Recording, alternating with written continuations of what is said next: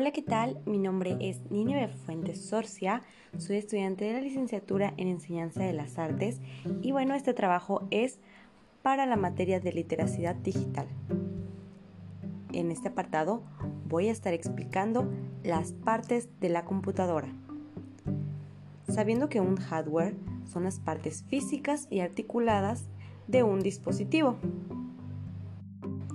Iniciaré entonces explicando qué es el disco duro. Es una unidad de almacenamiento. Guardan información, la cual viene del sistema operativo y los archivos de los usuarios. También son conocidos como discos sólidos. El siguiente elemento es la tarjeta madre. Esta es la base en la que se conectan todos los componentes y sirve de enlace entre el hardware y el software. El procesador es el que coordina y controla el funcionamiento de todos los componentes. La memoria RAM se encarga de almacenar temporalmente la información que está siendo manipulada para apoyar al procesador.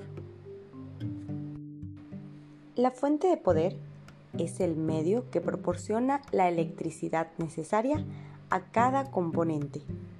Por supuesto que sin él, la computadora no podría funcionar. Luego entonces tenemos el sistema de enfriamiento. Estos evitan que el procesador se dañe por sobrecalentamiento y son como pequeños ventiladores que se encuentran dentro de nuestro dispositivo. La tarjeta de expansión ofrece poder de procesamiento adicional dedicado a tareas específicas.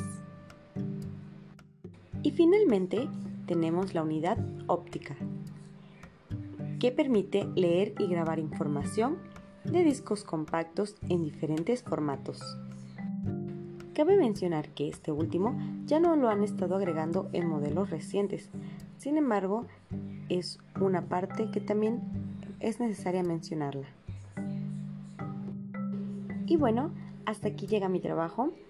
Cabe mencionar que solamente integré las partes que conforman el C P U debido a que, bueno, los demás eh, apartados del hardware ya los habían explicado dentro de clase. Muchas gracias y nos vemos hasta la próxima.